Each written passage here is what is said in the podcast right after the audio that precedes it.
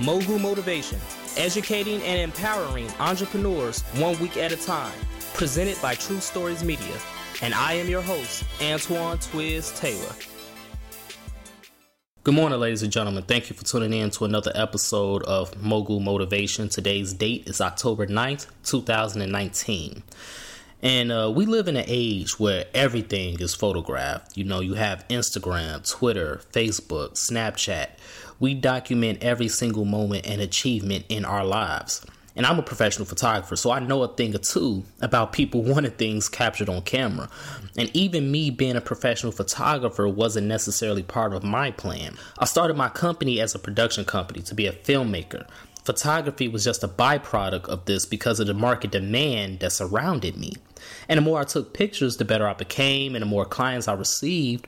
But it has been a struggle over these past eight years. It's been a struggle to gain uh, leverage and to reach the threshold for the next level in my career, which I believe I'm finally approaching. It's been a struggle to maintain my sanity as I navigate an unconventional life in a world that has settled on conformity.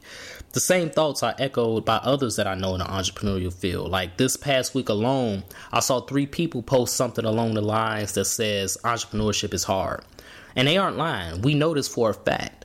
But what gets us through this struggle, though? What wakes us up every single day and gives us the fuel to keep going? It's many things. We it's faith, it's determination, it's purpose, it's passion. But it's something else I believe that we draw inspiration from and we don't even acknowledge it and that's memories.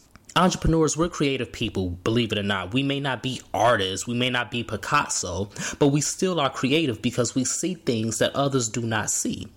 And we get these ideas and we jot them down anywhere and everywhere notebooks, in our phones, sticky notes, anywhere we can. These are little nuggets from the past that remind us how far we truly have come there are notes that I have from 2012, 2013, 2014 that are just now coming to fruition, ladies and gentlemen, in 2019. And at that time, my imagination was creating the life that I wanted, and now that reality has come true. It's these subconscious convictions in our spirits that keep us going. We predict the lives we want, and we know we can create it despite how bad and rough things are. We cannot underestimate the power of writing down our goals. We etch our destinies in stone the moment we let these thoughts flow out into the universe. It's a struggle, but it's a beautiful struggle. Memories, the fact that we are able to create our own path along the way, pictures, the pictures that we take in our first office, when we get our first branded material, when we get our first customer client, the smiles we have in these pictures that show enthusiasm when we begin our journeys. We keep going because the person smiling in these old pictures had vision, and we don't want to let that person down, do we? These old notes, these pictures, they're all memories, memories we cannot escape, even if we wanted to. That's a forgotten source of fuel for us on this lonely road. So let's continue to work. Let's continue to imagine reality.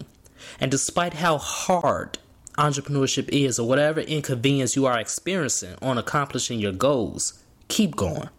Keep creating those memories. That will not only motivate yourself, but it's going to motivate somebody else down the line in the future.